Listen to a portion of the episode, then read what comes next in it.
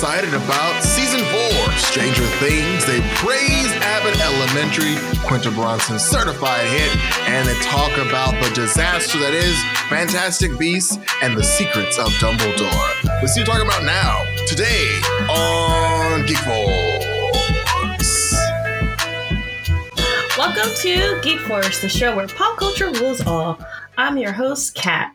With me today is the marvelous G Squad of Amy, Ray, and Marlon. Welcome back, you guys, to a brand new episode. Welcome back to Ray after missing our. Welcome I feel like it was like a three hour a three hour episode Welcome last back, week. It was quite almost nearly one without Ray's As long as the magic. Batman movie. I know. The the fire, the Fire Nation, and the and Real the long. Yeah, the, the air See what happens when Ray's tri- tribes just just just just, took it and ran. I seem Poor Earth sign could do I nothing seem about to it. find my way into it that role no matter where I go. Is keep people on time. It just takes one like deep ray sigh. Like, oh, cool. So we, we should probably move on right now. just like, It's like, all right, cool. We have Yeah. let's, let's next topic. kind of, kind of. Yeah. Basically, well, welcome back. We've missed you, and we talked about a crazy amount of stuff, mostly about Dumbledore. But yeah, yeah. um, how's everyone doing? We have a lot to kind of dive into. Um, I feel like it's been a minute since we have like our Marvel corner um, in shows or movies. So like we're gonna kind of jump into Moon Knight and what it is so far. As you know, there is six episodes in total, and I think we there's been five out so far. It's this week the I think this week's the finale, No, right? I think it's two more, based on when I we're. or is it four I it's episodes? four. It's like I hope more. it's not the finale. Oh, it's It's two more. two more. Okay. Yeah, the last one's I episode lost four. count. If, like I said, it's a huge There's a lot to needs to be done still. I thought there was. I was like, it felt like it was coming to an end. I was like, we're ending, right? You're no, close. two more episodes. Okay. So, how's everyone feeling so far? This is a different approach from everything else. It's different material. Mm. Um, it's a little bit edgier than most shows, kinda. I just feel right, quite honestly. I feel I agree, Marlon. feel right when I was when I was like, I think Kevin Feige is overhyping the violence in this show. The way he was like, it's gonna be like nothing we've ever done before. And I'm like, all right, Kevin, I don't think you're being serious. And then sure enough, the only thing that happens is people have their hands in blood goo. And that's pretty much it. You don't even see how it happens. You just see the blood goo. And it's like, oh, he's blood over his hands. That literally is not as violent as you said it was going to be. This is going to be like pure violence. And, and literally it's just people getting stabbed off camera or large projectiles pinning them to a wall off camera or slices that just turn into someone falling over. So it's pretty much the exact same level of violence we got in Falcon Winter Soldier. So I just feel right being like, I think they're overhyping this. Like, I think they're just trying to make it seem like it's going to be on par with the HBO um, uh, projects that they've done in the past, but we they could never really commit to that. That's not what they can do. They can put it on their platform and show it, but as long as it's like associated with their company and not directly shot by their company. That's the Disney side. I know that's definitely them because if it was just Marvel and Hulu, we would we would have everything.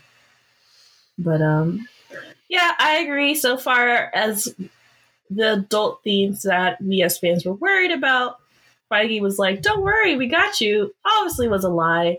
Um, how are you guys feeling so far as like the story and the characters? I'm not super Still worried about that like pacing. intru- in, interested in this show. I feel like I've reached a point in episode three where I was just like, I'm only gonna finish this so that I can talk about it with you guys. Like I, d- I think I would have in my three episode in my three episode rule, I wasn't feeling it. It just I, it, it's hard to understand where they're going with the story. Like Oscar Isaac is coming to work every day, but I um I definitely don't understand who wrote this and why well, what what is the plot and where is like that whole trial scene with the gods i just like felt like a waste of time like Mhm. they like what they just they they had a conversation no one no one used any of their god energy to cross check and just see if this guy was saying anything truthfully. I think that was I think that was episode three if I remember correctly, and that was that was Right. one of the scenes where I was just like, Yeah, okay, was- Yeah. I'm not. I don't understand what's happening in this show anymore. It's just not like there's just that whole scene just felt like a waste of time. Uh, so yeah, yeah, I'm I'm gonna finish it at this point, but uh, it's then the episode four's ending was just like, where are we? What is what is happening? Why are we in entirely different scenery now? Why I I don't even know if I care anymore. It just doesn't feel like it has any of the uh, uh, the care that some of the better Marvel shows have, and it just feels like I like we have. This is just they wanted to do something with Moon Knight's property, and they put some money out here and called up Oscar Isaac to do a good job, and he's been doing fine. He's been working the hardest out of everybody, but he's he. It is only the Oscar Isaac show. I, Ethan Hawke is every time he's on screen, he's just very bland and monotone too. So I don't know what to. I don't know how else to describe this. I'm not a fan. He is a cult leader after all. Yeah. Yeah, I mean, it sounds like they wrote this show with every intention of like there being a twist. So they're writing it like there's a twist. So it's writing it without giving you a reason to watch the next. It's like, no, no, no, keep watching because there's going to be a twist. So you got to keep watching, and we're writing to allude to a twist. And by writing that way, you're just you're only trying to keep someone stuck in your show. You're not trying to give them anything. You're like, great. The payoff is episode six, which kind of sucks when you're writing a. Like, great. You're waiting for the last episode to drop, and that's going to make all of this worth it. And that probably isn't the best mindset to make a show with. Like, cool. Like, you should give someone a reason to watch each episode, something that has a payoff to it. Um, and I get it's not the most easy character to do a show on because I mean you kind of wrote yourself in a corner with a character who has like three to four different personalities that you now have to do a six episode series about, and you have to bring in the pantheon as well. This seemed like this might have been too big of a project for them to commit to six episodes for, especially if they weren't even going to take the time to explain it enough. And I think like like really like you said, I mean that comes into scenes like the scene where we get to see the Egyptian pantheon, uh, and it's just mostly clerical work. It's mostly like it's mostly a bureaucratic meeting that sucks any of the majesty and wonder out of characters who are the Egyptian deity avatars, which that, that that should be a big scene. That should be a highlighted episode of like, oh, that was such a cool episode where we got a chance to see like the breadth and scope of this big brother esque power who's gonna keep Khonshu in control. Yet it's mostly just like, cool, we called a meeting. You can't do that. And if you do do that, we're gonna put you on timeout. And that was the whole meeting. Is like, cool. Like we didn't get to see any flexing. We we didn't even get to see them use any of their omnipotence. And if you're gonna make this be a show about how the gods aren't aren't as tuned in to things, then at least make Arthur Harrow's character a bit more tricky and not just I'm just gonna lie and that's it. And they won't Like, check at me, least have there be other layers. even though Yeah, no yeah, I'm one's. gonna show up and be like, no, of course I'm not doing that. He's crazy. He's crazy. They're Don't you see both how crazy he is? Everyone's like, everyone's like, you know what? That checks out, guy. Who we know that the deity left you somewhere. You might have, I don't know, some kind of uh, feelings about him kicking you out. Like, no, we're just gonna go ahead and be like, we believe this guy. We have no reason to believe him, but because he doesn't like the guy that we also all don't like, we're going to go with it. At least have better writing. I think the show is suffering from bad writing and suffering from writing that is leading to one payoff, and that's the end of the show. Just bad choreography. I'm so glad you say that because, yeah, Mhm. Go oh ahead, no, Lee. it's fine. I just wanted. I'm just adding that too. Everything is. All the fight scenes are dark. There's. It's all cut up. It is just. That's not any good either. Uh, it's just sadness. Kat. I was, I, I I'm glad Marlon mentioned the writing because, like, I think like if there was just like if you watch the show on mute, it is one of the most beautifully shot.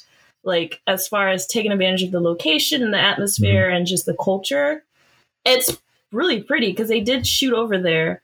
But like if you turn the sound on and they're talking, I'm like, what is like I I'm I get as I'm trying to understand from people who don't know Moon Knight at all. And it's a huge like series. It's a lot of characters, there's a lot of backstory. And for them to nail it in six episodes is virtually impossible. And that's why I feel like they literally needed Oscar Isaac because he's a great actor. And um he he can literally it could be the worst movie ever. Like like the best example is with is the X Men Apocalypse movie. Like I hate that movie so much, but when he came on the scene, I was like, oh, that's Oscar Isaac.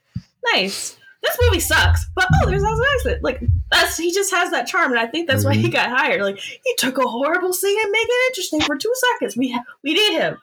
So I feel like knowing that they had him in mind, they can literally just write the most lukewarm story ever and it's just super convoluted because what, what what's the theme of like what is the main idea of this episode is we're trying to stop this other god from appearing and it's like it turns into something else because it's like like what marlon said it's like they're building towards a big reveal or twist that you have to stick around to see and it's like it's a one almost long filler se- like it's filler mm-hmm. that's just span out on five to six episodes and yeah you get really cool scenes of um turning back the night you know, sky to 18,000 yeah, BC. Really cool. But like that was a scene. Like that was the most uh gift scene I've seen on social media for the whole week. Like I, I like I was like, okay. And everybody was using it for like memes and stuff. I love it. But Doctor like Strange pose. Right. And it's like but like what's really going on here? Are we trying to stop this white man from basically getting this Egyptian deity to come so that she can just basically do a Thanos thing. Like that's what I'm getting, and I don't even know if that's right. And I agree with the Egyptian gods because I'm like, first of all, y'all are Egyptian gods. Y'all have so much flex. And they literally did it like a Zoom meeting on a Monday morning. And I hate that. Like it had the same energy. And the fact that they were just such haters of Khonshu, like it, it, it was just like, oh, Khonshu saying that? Oh, we're never gonna believe him. We're gonna believe this Arthur, Arthur Harrow, which I feel like again, Ethan Hawke is very unseasoned to me. If it had like a Jeremy Irons in that role, man, he would have been so sneaky and snaky in his response. I would have been like, damn, I almost believed him too. And I, I hate him, you know, but that's Jeremy Irons. He gives that oomph to characters where you want a villain where you hate them, but you love that you hate them. And I feel like Ethan Hawke is just so bland in every scene, and he just has that same voice, like he's talking to you like a condescending, condescending therapist. I hate it so much, and that's why I hate him because I hate how he sounds and just looks. And I'm just like, I shouldn't do that. It's just of course you should. He's a villain. This, right, but it's just the script that's written and him being like, "Oh, I have to play this character," and I'm just like, Ethan Hawke, you're so much better than that. Like, you're a great actor. Why, why, why they got you doing this and that? You know? Mm. And so he just becomes this annoying obstacle in the whole show. Like that whole. I don't know if you guys saw the latest episode, but him, that him and that Layla scene, I was like, how am I want to get through these next two episodes. Like this, this show is testing me. They literally have a whole conversation between a whole chasm and he's all like, "Your father," and this and that type talk, and I'm like, "Why are we talking after she almost died? Like from a from a zombified mummy monster." Which I mean, it's, it's, all about. I think it's all about the reveal. Every episode has been about right. some twist or some reveal, but it doesn't it isn't a bigger enough twist or reveal to push the plot in the way they wanted to. Like if we think back to another Disney Plus show, for instance, Falcon and Winter Soldier, the whole premise and idea of that show is can a black man ever feel comfortable taking up the mantle of Captain America and are in the themes of patriotism?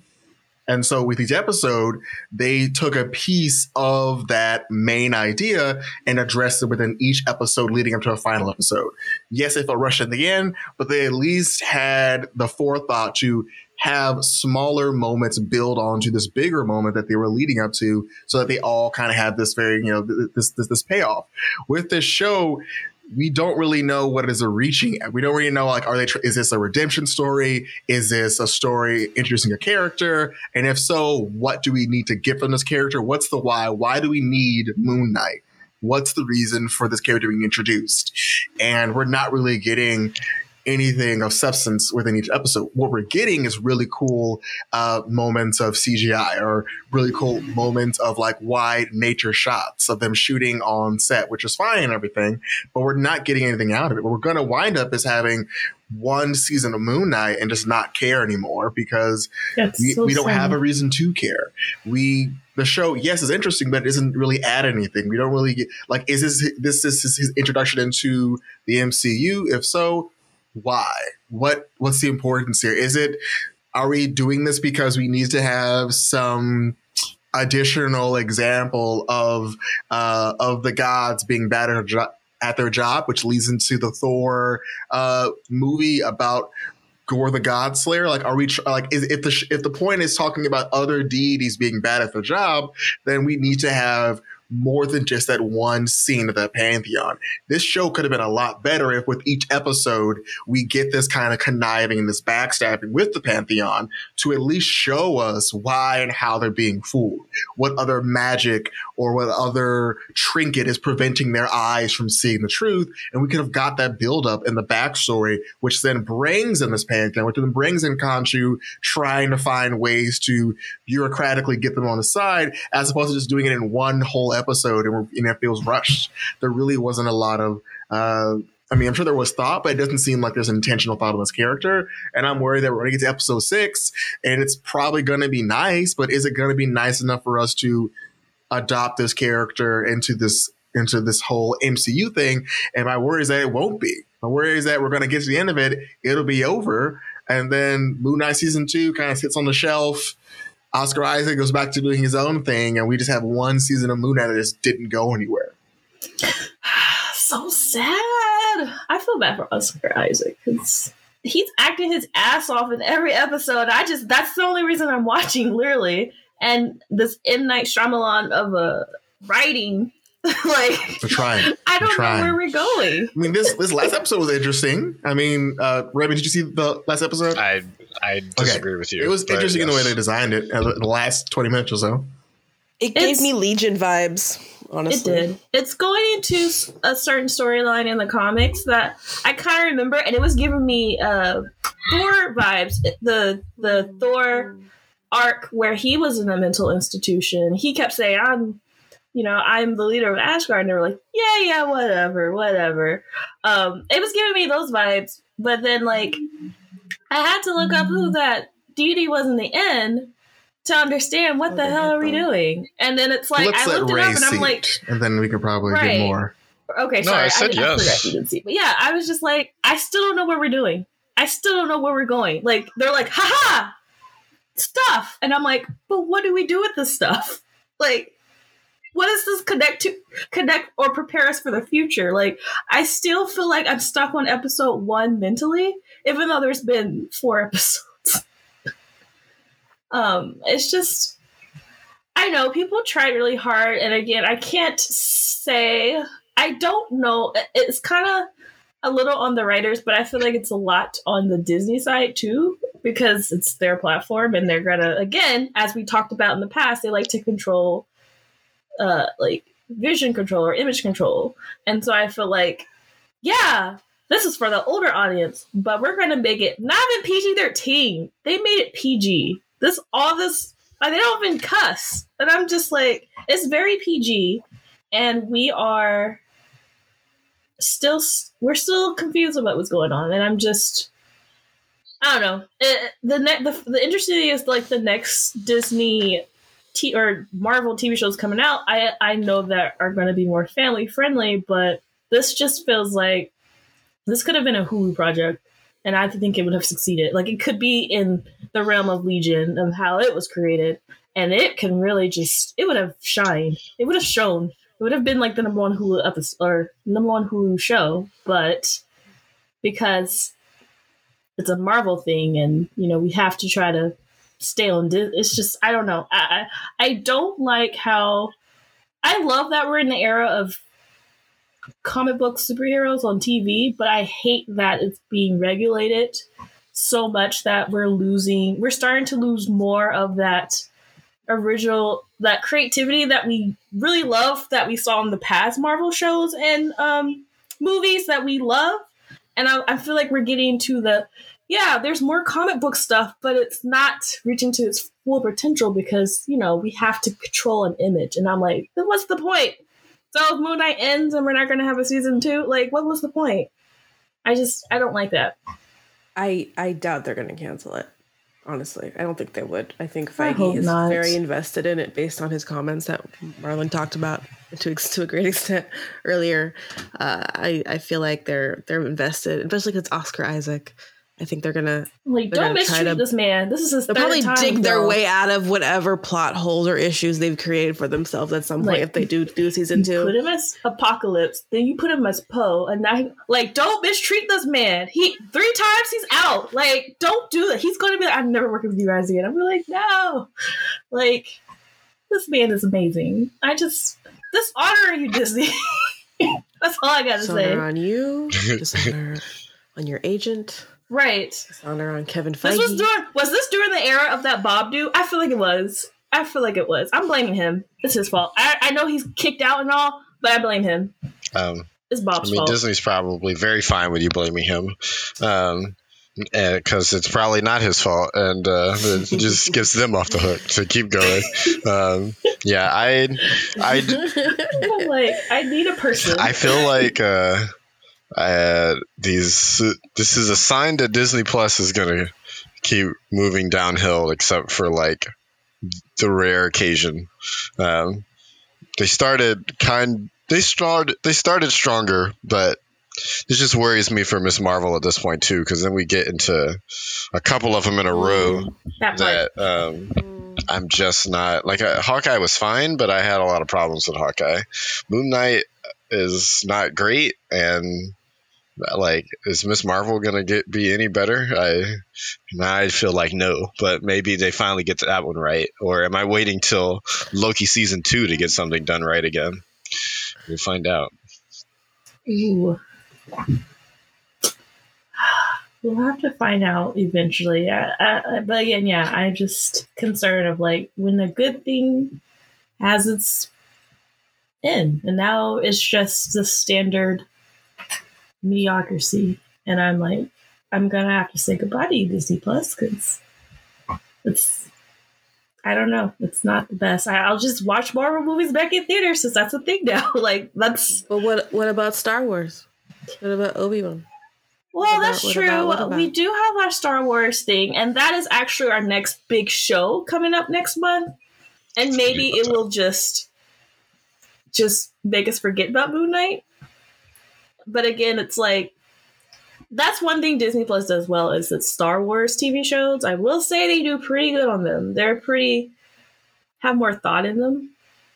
But at the same time, it's like once that's over, then it's like, why do I have why do I have why do I need Disney Plus until whatever movie comes out or whatever? And then it's like it starting to feel like that.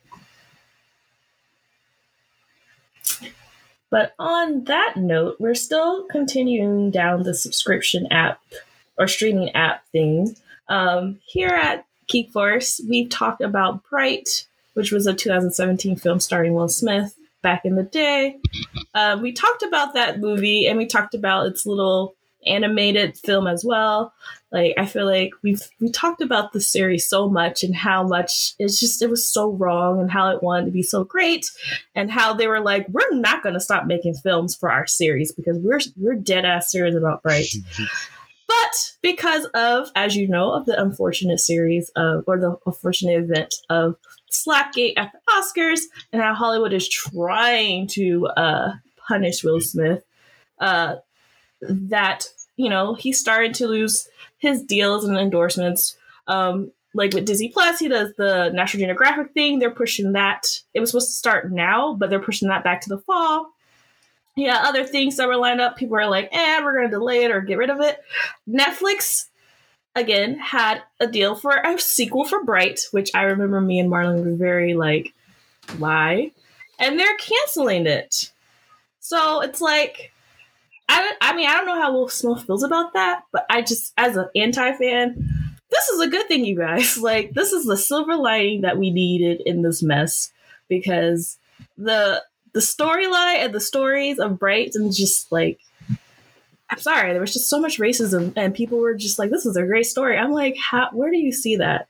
Um, but it's gone. And that's great and all, but I am concerned about what is gonna take its place since it's being canceled. I mean, uh, I feel like this is uh, a just reward for being subjected to every op-ed article from every white woman about how traumatizing the slap was. I think this is this is a just reward for me being able to read through all that. It's finally getting some good news. But oh, thank God! At least I went through that, but at least I get no bright two out of this. That that to That me part. feels worth it. Um, I'm glad it's gone, um, and I hope it burns in hell. Um, it's- Wow, it's strong I hope words. it burns in hell. It was so it's- terrible. it- and I, exactly, it burns in hell. Uh, yeah, no, it- I think we we've already gone like to infinity and beyond on how juvenile of a script this was.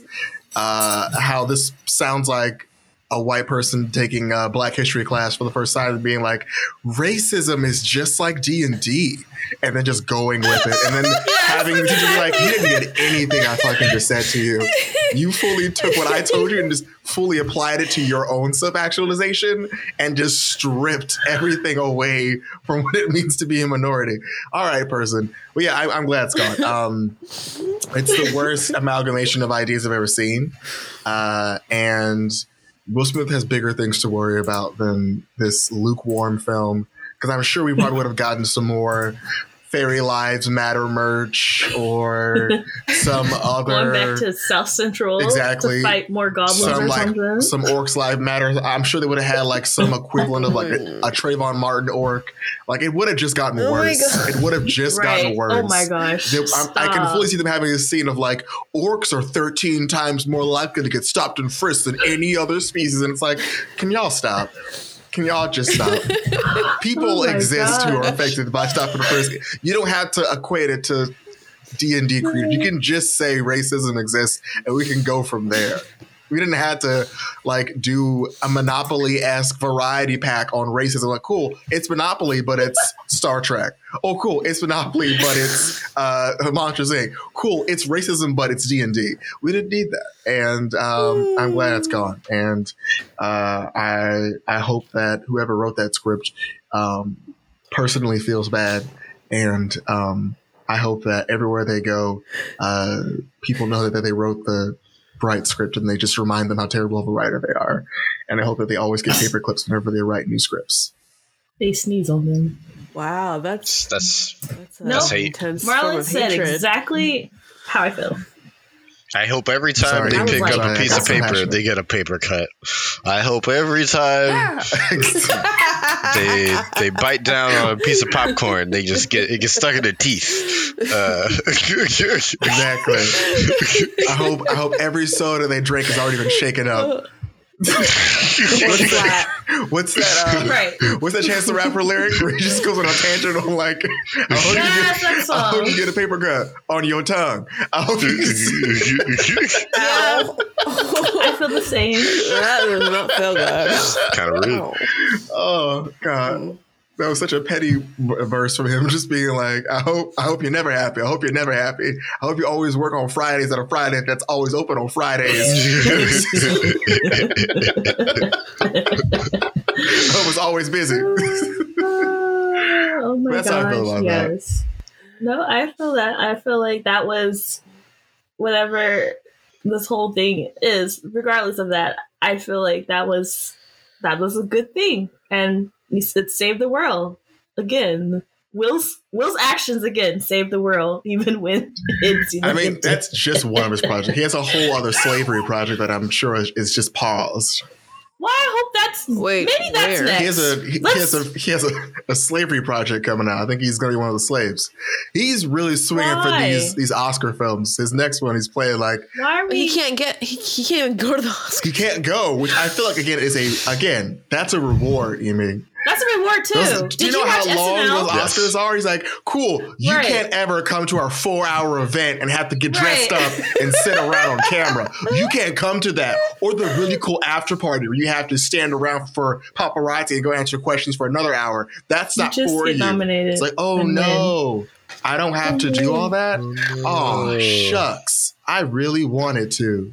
Right. And then he had said the real punishment the real punishment should have been he should have hosted next year's Oscars because that's when everybody will be very uh judgmental of how you hosted and pick it like pick at everything you did wrong and everything. That would have been the ultimate punishment if he had to do that for the next ten years. That that's hell. Just thinking about that, that's hell. But no, I feel better. like again, You got a he secretly won because he doesn't have to deal with that no more, and I think that's not bad. But that's Hollywood. I mean, it- I- it's that's just the, it's just the it's just the academy showing you how out of touch they continuously are to where they're like, "Oh, this is gonna hurt them. This is really gonna make them sad.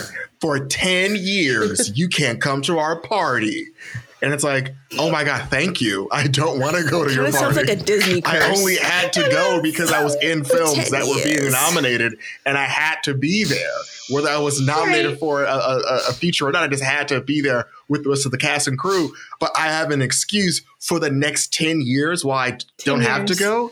Oh, thank you. I oh, and I can still get nominated for and win awards and win. and I can still get the swag bags that come to these events. They just get mailed to me directly.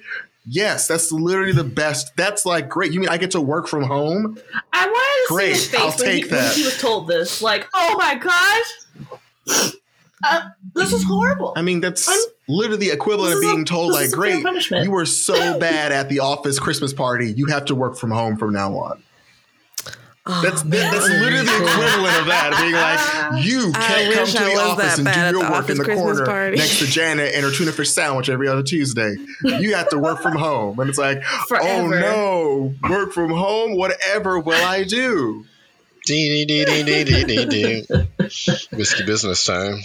exactly. This is like, yeah, best punishment ever. Anyway, um, I'm gonna slap Toby at the Christmas party every ten years, so I don't have to go to the office. Apparently, It's like, oh, it's that time again. I gotta go to this party. Let me slap him. Let me go back to working from home again. Yeah. Yay. Um, but yeah, that was that was pretty sweet. But on the subject of Netflix, Net- Netflix has been doing a lot lately as far as good things and bad things.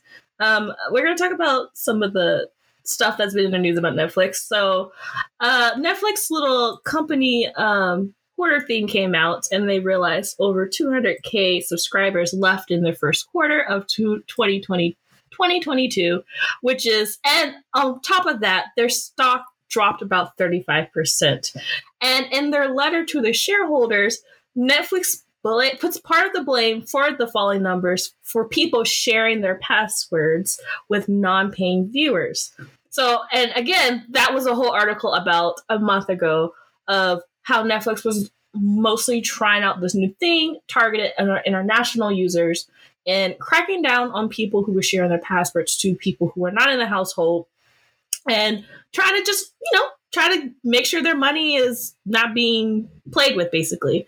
But um you know, people were worried like, "Oh my gosh, this is going to spread to America." Like, you know, there's so many people who don't have Netflix, but then they're like, "I want to share it with my friend who wants to just watch this one show when it, you know, when the new season comes out, but they don't want to pay." Like, I understand that. But like Netflix is like, no, we're not going to do that. Like we, we, we, everybody should be paying. So that in turn made a lot of people leave. And on top of that, more people are going to leave on top of that. And because of that, um, Netflix is putting the whole on a lot of their original content, like their animation deals, their original TV shows and movies and stuff, because they're realizing all this money that they've been making, it's really hard to basically keep up the pace of like HBO or um, like Showtime because those companies have been doing this for since the 90s. They've always had a bigger budget in producing original content that's, you know, eventually being put in the awards category for Oscars and whatever.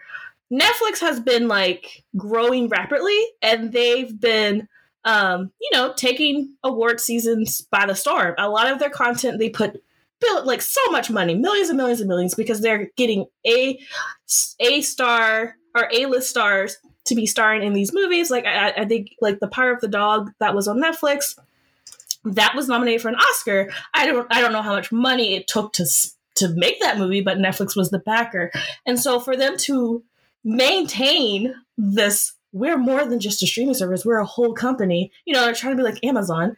They're realizing we have to do things to make sure we get all our money so that we can be number one. And they're realizing it's not looking good, especially since they are constantly raising prices. Um, some people feel like the content isn't all that great. As you know, Marlon is our expert in that net- Netflix dumpster, and he's finding all these gems that he shares with us every week. And I mean, it's guilty pleasure, but it's like when you're paying like almost under $20 a month, maybe more for this, where you can probably get this on YouTube, it's like, does it really add up? Every once in a while, you're getting a pretty great movie or show, but then that's it. So people are just feeling like, what's the point of Netflix, especially if I'm going to be criminalized for sharing my password? And so Netflix is not in a good spot right now. What are you guys' thoughts on this? Um, well, I think there is some truth to a lot of the uh, a lot of the money they're putting into shows. Like, uh, I know that for the Power of Dog, they had a budget around like I think thirty five to thirty nine million. Um, was the budget? That's a lot of money. Uh, and I think worldwide they made back around like two hundred and seventy one thousand dollars. So I know that that's a surprising dip. Ugh. And it's also important to know that while they were out here doing the streaming wars, a, a whole other stream won movie of the year. Apple won movie of the year for Coda. And they came out the gate relatively uh, new. After. Like they came out Yeah. after Netflix had been a holding down the game, and they and like Netflix has been trying to net the movie of the year with Roma, with I think uh, the uh, the movie the last show was like Hank, something like that. So they've been trying to net uh, the Oscar for Best Picture, and for Apple TV to swoop in after Netflix has been like throwing out all these movies and get that title of like we're the best film. Uh, that definitely puts a lot of eyes on Netflix, especially if you're a shareholder. Like, great, y'all been putting a lot of money into these movies with these big A-list celebrities. We haven't gotten an Oscar. I mean, we've definitely got some wins along the circuit, which are still wins. But of course, you want to have this Oscar win to kind of hold it up. Look, we won an Oscar. This is like a big deal for us. So it was surprising to see that you know this comes up fruitless, so to say. Um, and I think with the the password thing, what they're going to eventually ro- roll out doing is adding uh, an additional, I think, uh, two dollars if they find out that people are sharing a password. And I think according to like uh, CNBC, they're going to be aiming for the egregious password sharer. So like people who have like 15 people in their account are probably going to start first, and then they're going to trickle down to like other smaller groups, but they're still trying to figure out just what criteria are they looking to hit someone with a fee. If it's one person, another person, and they live within the same zip code, is that the same as like three people who live in three different zip codes? So there definitely is going to be a much Yeah. bigger discussion around how are we going to charge people, and if so, how are we going to utilize this updated language on our system? I mean, even now they're going to add another price range where you can pay less, but now you have that Hulu thing where you're going to have uh, commercials on Netflix now. Commercials. In yeah, order that's for them I was to, like, say. Great, like we Mhm. we're going to introduce this Hulu thing because people pay for this Hulu subscription that's cheaper, and they'll deal with commercials. So maybe we need to also bring in commercials now, even though that we've been historically anti-commercial. Have you even made commercials in the past about how like netflix has no commercials? Join netflix. You know and also it's important to that. Netflix at a certain point in time uh, is very aware of password sharing. I mean they were even on twitter in like in 2017 saying that love is sharing a password. Uh, so they're pretty much aware that people share netflix passwords. But now that it's down the line and this whole like buckshot Yeah. method they've been doing of just like writing blank checks to people to just like drive up traffic numbers, they're realizing that that is no longer financially smart or viable. Uh, so my wondering is, are they going to now reduce the amount of projects they just dump money into and focus less on quantity and more on quality. And I don't think we're going to see them do that. I think they benefit from the quantity of shows versus quality because when they focus on quality, they get a couple of ticks and they want continuous ticks. So I think they're going to squeeze dimes where they can. They're going to cut animation studio funds. They're going to cut, uh, most likely, I think they're going to be cutting some of their true crime documentary funds and they're gonna mm. just be focused more on that's sad. I know right? That's, and they're gonna focus more so on areas that seem to drive shit? traffic Everybody so they're gonna that. focus that's like their comfort i know right? before bed. So they're gonna focus so on the reality stupid. tv show shows that have been driving up numbers so they're gonna focus on that more. I don't exactly. they're gonna focus on the uh, high quality bingeable stranger things like properties um, finding finding their, their, their next big series, um, yeah. seeing if it's going to stick or not. They're going to still drive towards that. And they're most likely going to still be driving towards this cinematic universe they have with the Millarverse to see if they can still do their kind of mm-hmm. boys, oh, their invincible adjacent as properties that are also superhero adjacent films on this property. They're going to try to like narrow down to those things, but it's going to be lose lose until they realize that they're going to need to make a bigger overhaul, especially because you can get some pretty good service at a much smaller rate at other places. But again, it's early for those places, so they might also come up to Netflix's level of like charging soon. Unless you have certain services like your phone bill or whatever, and they pay it free. Like I know, like AT and T, and so they pay your HBO Max. Sounds like cable. like HBO, yeah, right. And so HBO Max, I say that because HBO Max You've is one of the circle. best, right? right. And, and, that's where we're heading too. We're heading towards there.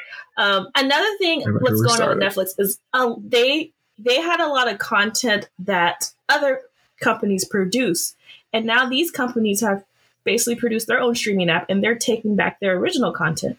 So that's another reason why Netflix was trying to head towards original content and following the footsteps of like Amazon and and and HBO and even Apple because a lot of the content they had were like from NBC, ABC, Fox, like all that. But now all those have their own streaming app or they put it on another place where they're like, we don't need Netflix. Like I'm like they when the you know it went downhill for me. It Netflix went downhill with this type of stuff when they took The Office off Netflix, and I was just like, what? In and the beginning came out. of the fall of Amy remembers. And it's like, I swear, Netflix went downhill from there because, yeah, Netflix has really great new stuff. But another reason why we love Netflix is because it just had content of feel good things, of wholesome things, like whether it was animation stuff or just comedy TV or like how we, you just mentioned, like the crime thing. Like Netflix has a huge true crimes documentary uh, category. And all my friends watch that stuff before they go to bed. I don't, but they do. And so for them to be like, we're gonna have to cut money. I'm like, you're that's how you're losing subscribers. Like they're gonna go somewhere else to find that unless there's a true crime documentary streaming app that I don't know about yet. Um, so it's just really time. interesting to see like Netflix is being hit from all sides.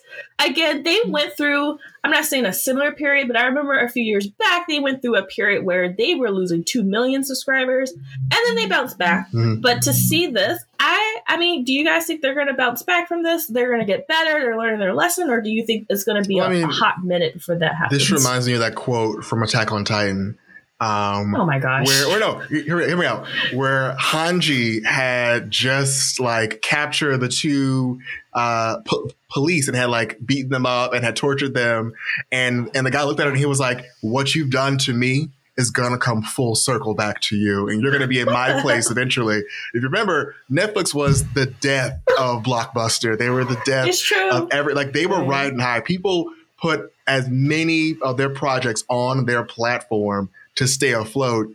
And then Netflix is now currently in a situation where people are now doing their own streaming and their own personal properties, and they're out here like, hey, but but what about us? We were the ones who were doing this. We were the first one like, oh yeah, yeah, yeah. It's our turn now. We're taking over. This is this is this is our. Look at me. We're we're the winning the captain. streaming wars. I'm Apple I'm TV. Look at me. captain I'm the streaming service. I'm the streaming service now. I'm So- service now. I feel like God, where's that meme? Where's that meme? I feel like that's I feel like that's what's happening right now. I feel like know. I feel like somewhere blockbuster video out in Colorado's like, yeah, yeah. the last one standing. Go down Netflix. The and I'm gonna one still be the standing. last the blockbuster in blockbuster Colorado. ancestors are like, mm. I'm glad I stuck around me and my sticky floors. We're forever. I, I I think the biggest issue I, I mean I have with Netflix is that they don't invest in properties that people actually like, and they end up canceling them, Mhm. and that is what is is was like it's like you know it's like you're dating a, a person and they don't give back. You give every month, and they say, "Oh, here's the thing," but we're gonna actually you know never mind, I'm taking it back from you, and it's like. Mhm. I have trust issues now because you keep canceling my shit. yeah. I fair. don't want to pay for this shit no more.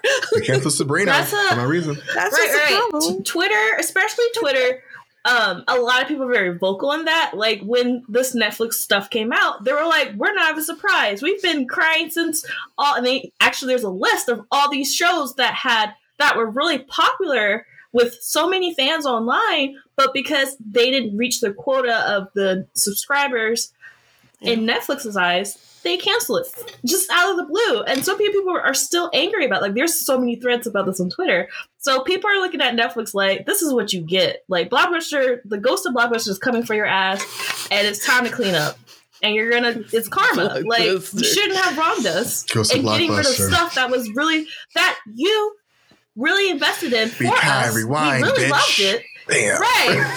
They really loved it, and then you're just gonna cut it out It's- because it didn't make you enough money. It didn't make you whatever. Like, nah, get back. I, I, I have two thoughts. Uh, one for a while now has just been poor Netflix. Like they have tried really hard to maintain their world and their their chair at the top of the at the top of the ladder, and it's just been eked and eked and knocked down and like more and more. And people are just like, "Oh wait, if we don't give you this power anymore, you don't have it, right?" And then they have just been real Mhm. sad, like, "But but but we weren't running the the the world too wrong." But uh, they also remind me a lot of Fox.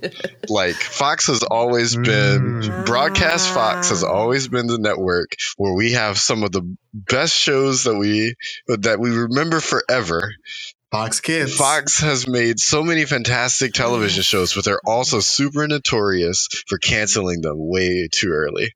And Netflix has also done that. And it's just really interesting that, yeah, I, I don't know if that's it, like, I guess in Netflix's case, you ride the wave until you can't anymore. Like, it's hard to be some of these things unless you're CBS somehow and you figure out how to, like, just ride on, like, your base and your like you just stick hard to your CBS Star base Trek, Star and Trek.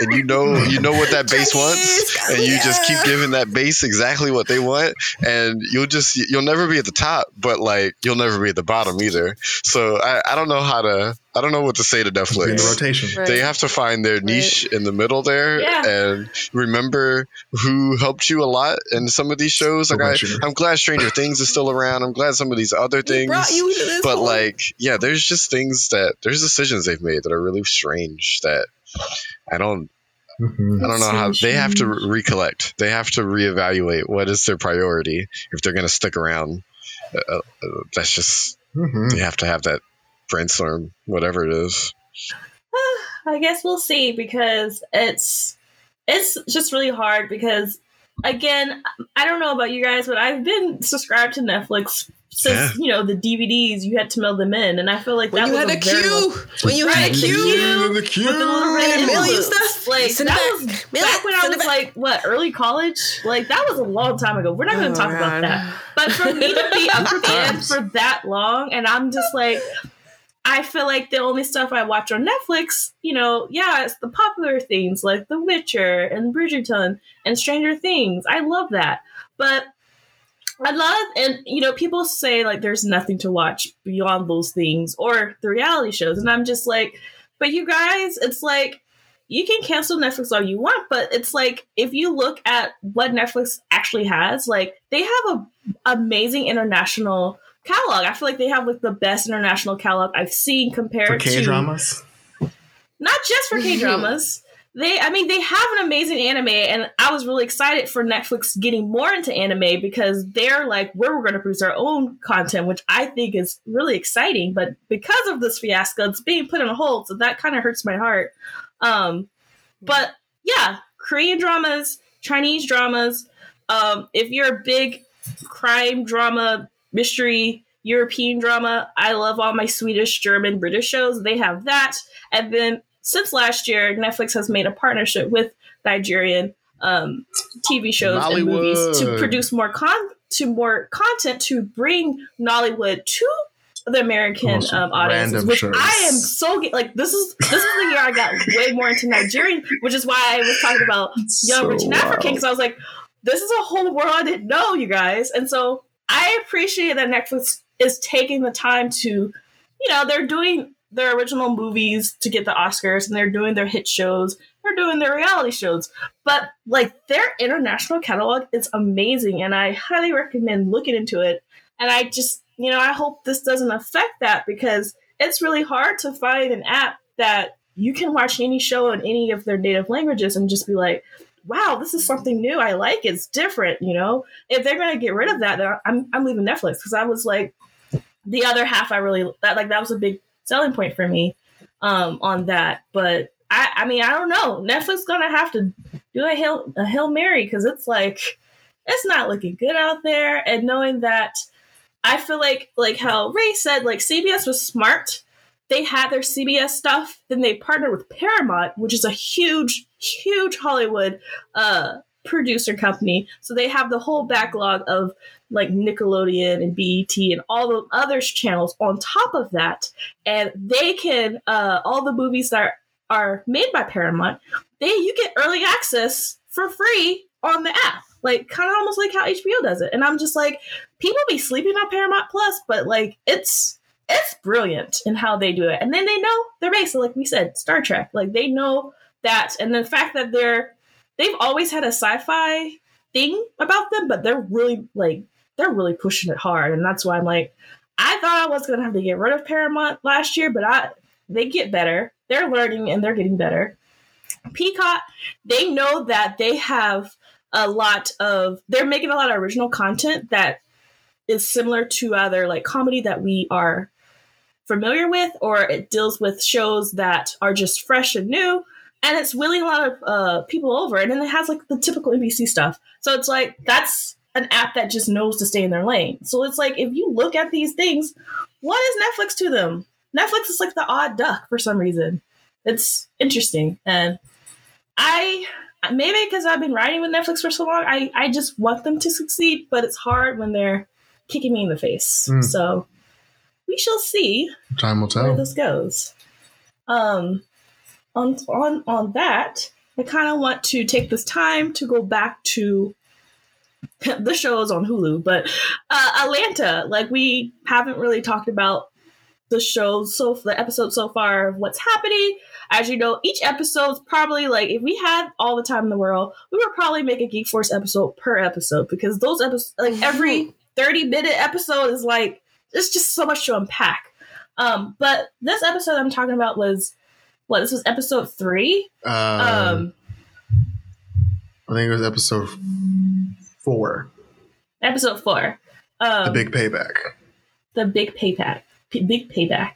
Um, why I really wanted to talk about this episode is because it deals with the topic of reparations, and especially in today's modern society where people are so hyped and sensitive and angry and confused and emotional over just just paying back or not only that, but attributing to a tragedy that happened in American history and like actually talking about it and figuring out like some type of solution to make it right, even though it, was, it would never be right, uh, versus how in our current timeline, how there are people who are literally trying to get rid of school curriculum, erasing the truth of slavery, which I still think is wild. Um, and the whole critical race theory, like there people are trying to delete that and not letting kids learn about the truth, which I think is crazy. I feel like that's another episode Donald Glover should try to write about. But in this episode, basically is is a is an episode where uh Um, I forget the guy's name, but it's a white man. He literally trying to go to work. He finds out there is Justin Bartha or Marshall Johnson.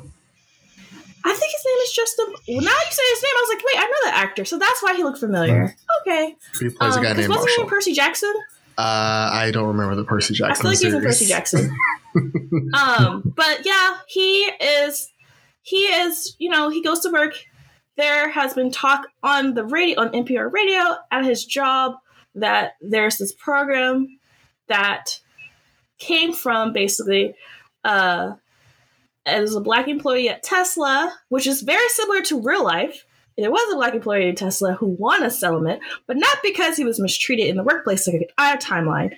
And their timeline is because he had traced that the big company people up in Tesla had owned his family members back in the slavery days. And so he was entitled into getting a huge settlement towards him for all the horrible mis- misdeeds that went towards his family. And so throughout this whole episode, there's a lot of just Caucasian people who are very stressed and upset in understanding if their ancestors ever owned slaves. Um, and when I say slaves, I meant mostly the African American slaves in America, because there are times where you have you have people that are like, we had slaves in our in our thing too, so I don't know why you know you don't see me get money and stuff. It's totally different. So I think this episode really illustrated that this could happen if it was like this, and what it would look like from their side, and how you know people are like, oh, I'm to find out if if I was in the bad, or if I do find out, then it's like they go through like an installment plan. Some of them have to go through a whole job change because their companies do not support and pay them if they if they if their family owns slaves. So it's like it was a it's a big think think piece. I feel like, and I just wanted to take the time to talk more about it. Um, I mean, this was this was a white horror moment. This was like we had that first episode, which was about like scary for black people. Like, great, this is gonna be an episode that's basically a horror f- or a horror short for white people. Like, do you really know your ancestors that well? Should you have to look over your shoulder? Uh, do you have everything in your life that's been benefited from your position of power? Have you looked in it enough? Like, are you going to be caught lacking? And if so, it, it, fully felt like it was like a tales from the crypt, but for white people of like, oh, reparations. Oh, what's going to happen? You're going to lose your house. Reparations. You're going to have an angry black woman with her, with her cell phone walking through your house, live streaming it. Oh, um, so it, it, it felt like very, it felt very over the top in the aspect of like, oh, this is going to be like, we're, we're, we're going to take this white fear of reparations and like crank it up to a 10 and make these black people like have a full cookout on your front lawn waiting to come find you and get their money and chase you across the parking lot and harass you and all these other things. And so I think, yeah, I think it was purely um, a shock episode to start the conversation.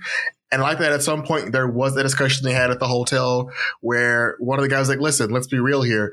Like, you don't ever have to think about how your position or your family's wealth have made it to where, you know, generationally you all have been well off. Like, yeah, you probably had a cousin who was an asshole, but like for the most part, if you if you had folks in your family that like paid attention enough or that behaved enough, they didn't have to worry about housing. You know, and that comes from us having a leg up in this world. So I did love how in like in the middle of this very uh cartoonish way of discussing reparations and this man being hounded by these scary black people. They took a moment to be like, real talk though, like y'all benefit from a lot of it and you, and you, and you don't even realize how much you've benefited from it. And you've been benefiting from it since forever. And every decision that has been made in the political scheme, yeah, you had no handle in, but it was all made uh, to better support and protect you from things that people who look like them never had the protection from. So would it would it be so harmful that you sacrifice you know one year of your financial life to better support your future children by saying, "Hey, I paid for the sins of my grandfather uh, by paying reparations back, so that you could live a life where you know that uh, the sins of our ancestors were." somewhat paid for, somewhat addressed.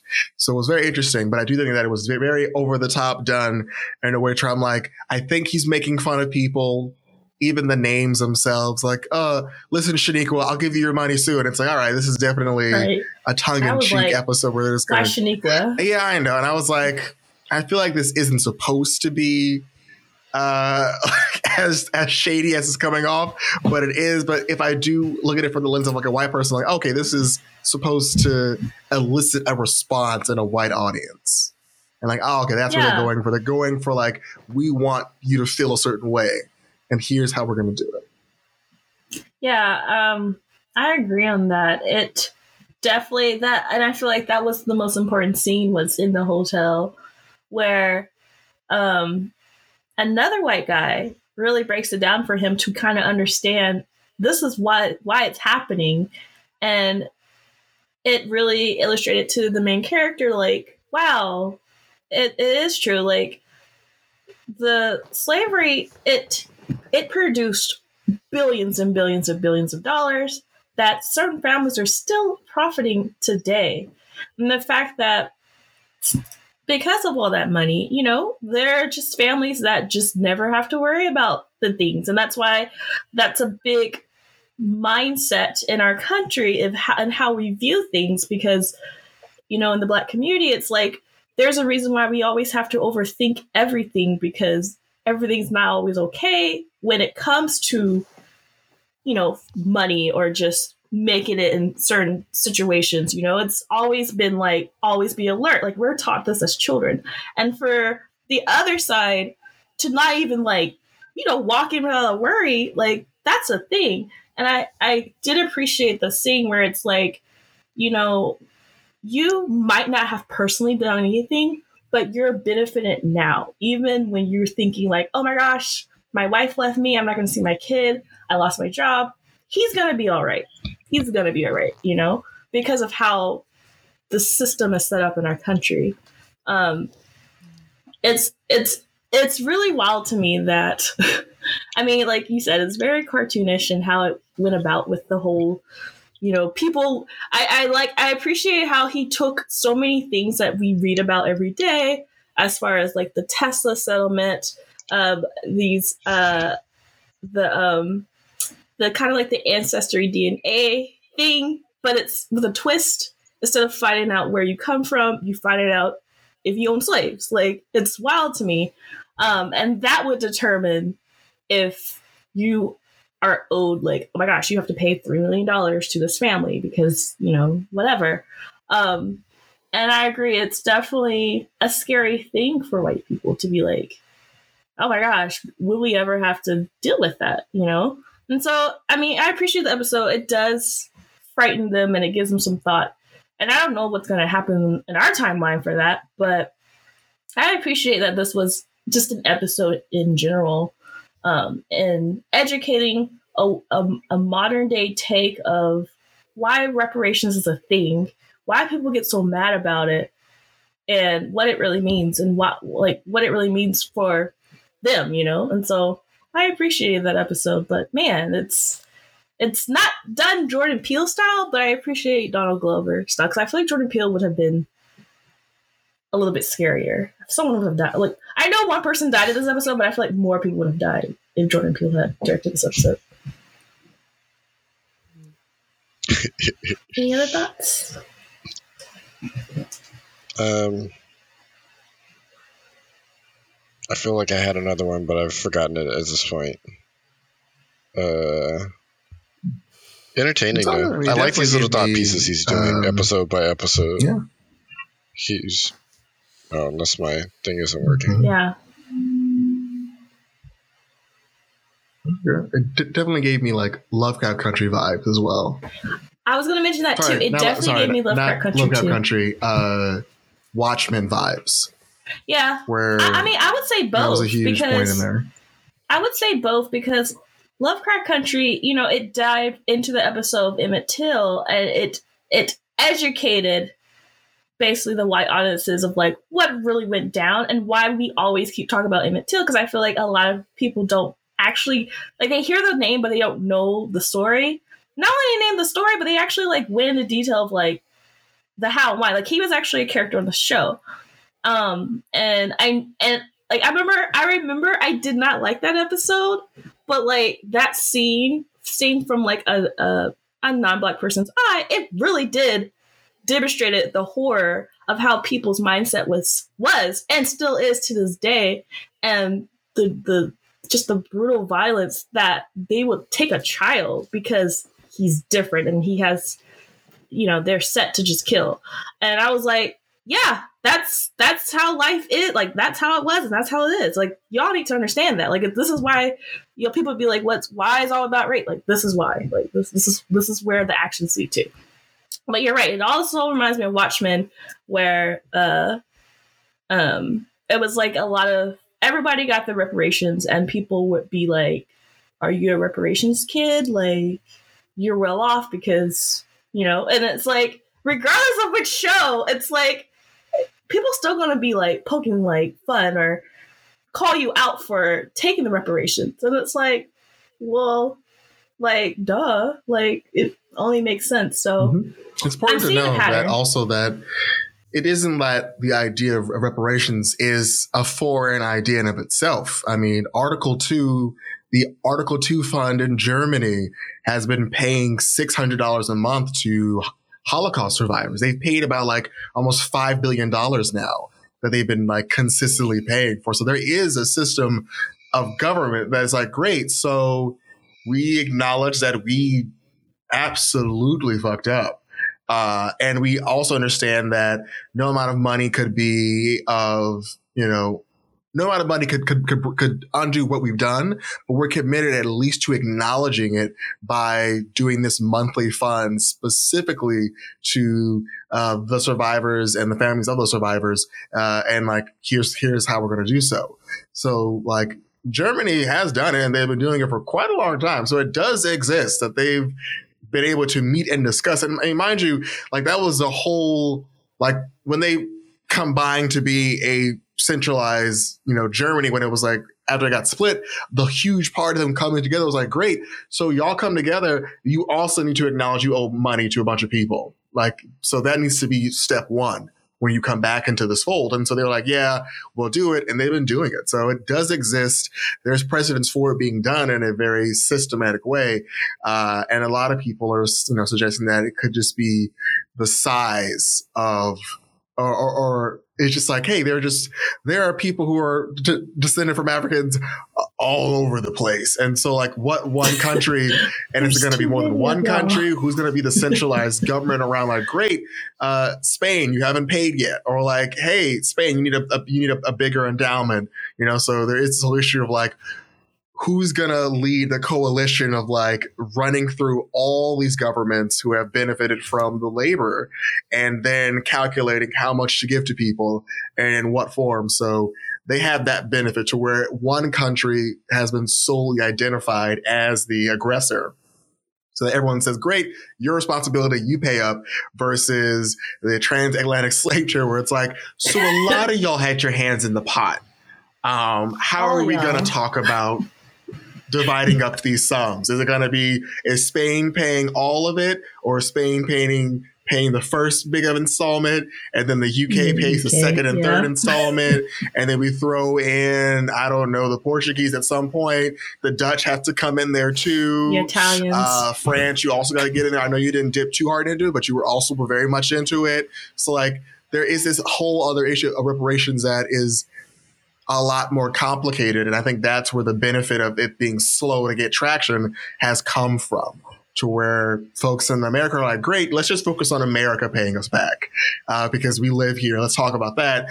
But we also know that we live uh, in, a, in a country where uh, where the best thing people want us to do is just take our Juneteenth holiday and um, have a cookout and, and just forget all about it. And are we even like that's a whole discussion we itself? It's like, are we even benefiting Can from you that? Stop! We gave you a holiday and right. t-shirts. Okay. Like, we we like I know my job made it a big deal because it's like we're gonna get a three day holiday this week. The, we have We a had a Starbucks coffee day, weekend. okay? I was like, this is a thing, a Juneteenth weekend. I've never heard this words in my life, and it's a thing now, and it just feels weird, you know. You get the whole month of Um, February. Y'all need to calm down, okay? We got, the should you take got the best month. Month. We gave y'all Martin Luther King Day and Juneteenth, and Starbucks had a whole week where your favorite barista talked to you about slavery. Your favorite barista, Kyle. Don't, wait, Merlin, Talked to you don't about about how hard it must and be for a white man. MLK. Fortnite and MLK. That's true. That whole month Oh of that. god, that's not that's not real of that. That was horrible. Oreo. I don't want to remember that. Oreo even made Oh the God. all chocolate Oreo in solidarity for the Black Lives Matter movement. and then bed, bed, uh, bed, bed, So bath, you and eat whatever? That's so works. weird. It's all. They That made a makes whole Black History line with African colors on the bottles and stuff, Mhm. and was like Black History Month. And you had half You know, off invest on your all dollars kinds of here. projects. You know, the dollars aren't really This going is- to Black this is- creators, but okay. This is all another reason why I don't see why we haven't just done reparations already because y'all don't like trying this because Yes. like you don't like you don't like doing all of this like things and making these things to this world and giving holidays. If y'all just finally did reparations and just paid everybody money, you could be like, and we're never going to talk about this again. And I bet most of the black community would be like, yeah, we can. That's fine. We, we won't talk about Yeah. this anymore. We'll let it go. You gave us the money finally, and we and you'd be done with it more. You don't have to pander anymore. Nobody likes this pandering part. It's just a waste of time. It's It's it's, a lose lose. That part. Thank you, Ray. No, for real. You don't it's like need Mary J. Blige in a McDonald's commercial during Black History Month singing about the chicken fried chicken wrap. We don't need that anymore. Okay, we don't need her and her thigh highs talking about a crispy McChicken on a or how tortilla. Super Bowl the Super Bowl performances was besides Eminem, it was like the most black performers I've ever seen on a stage ever in the history of Super Bowl performers.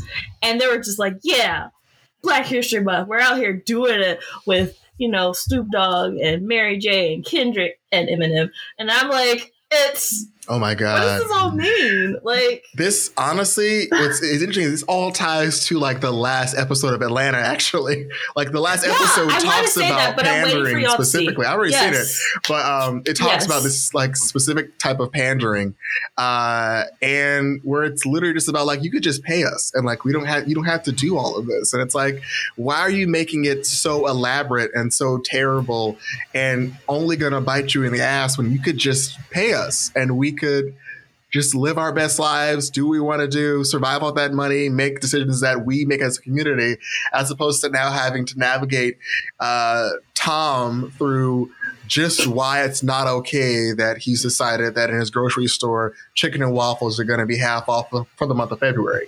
Like there, there we don't have to do all of that, Tom. We could literally just not, and just it could just be done.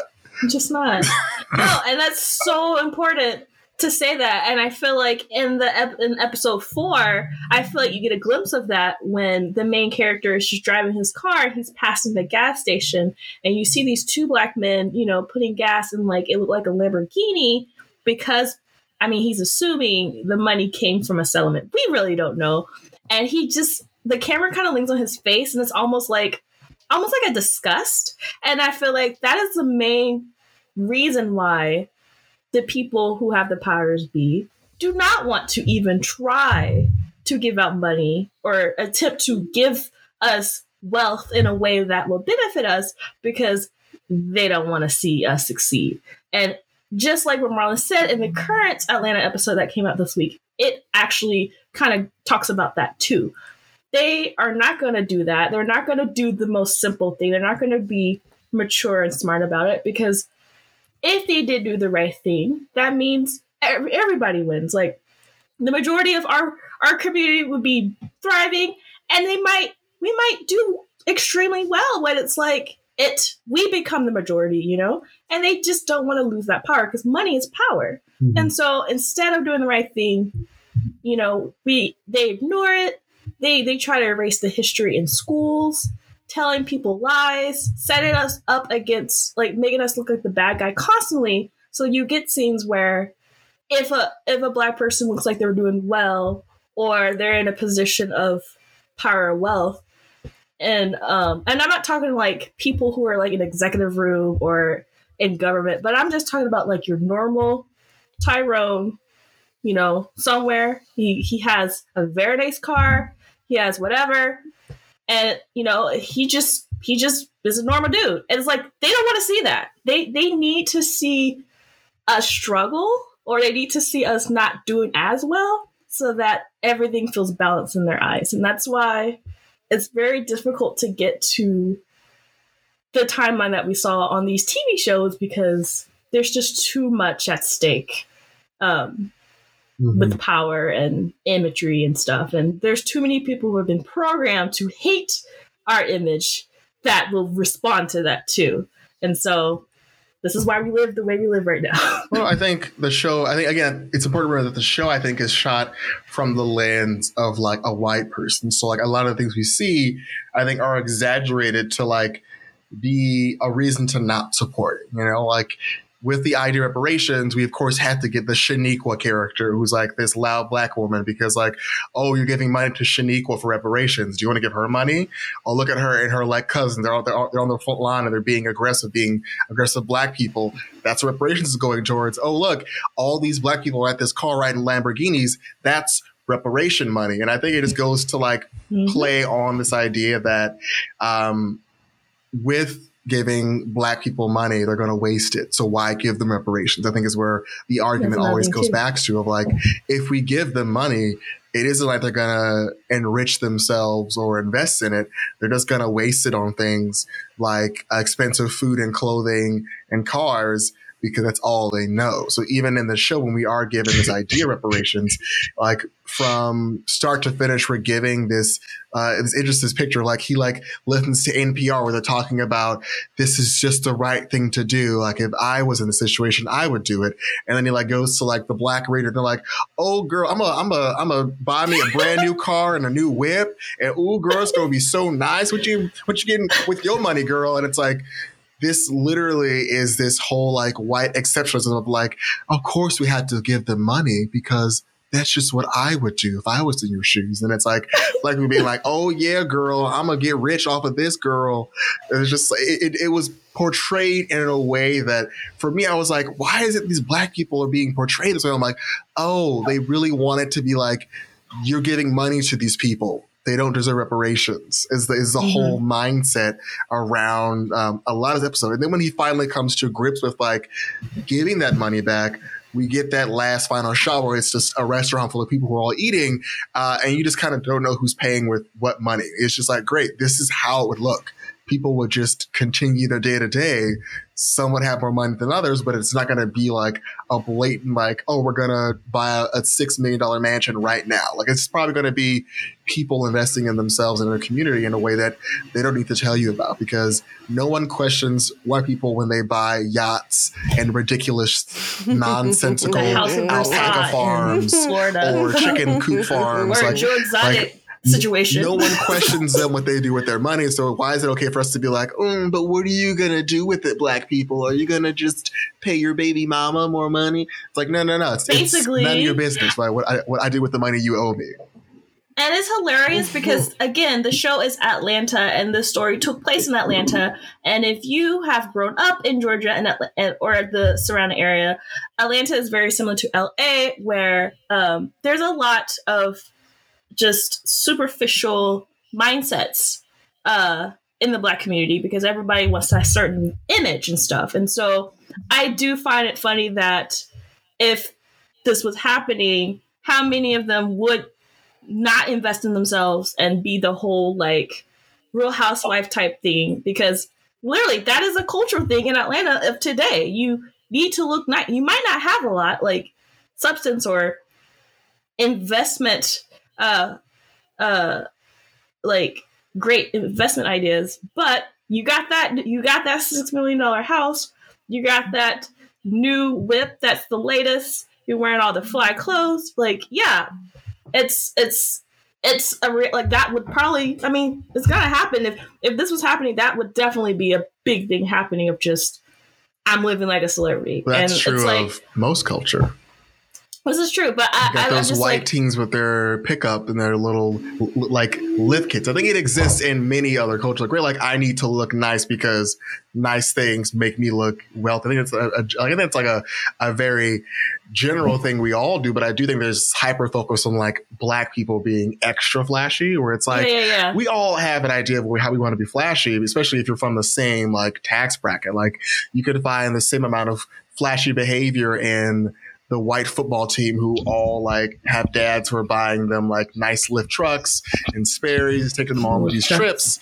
Uh, you, you could find that exact same materialism there that you could find uh, in your normal hood. But yeah, I think it's it's true.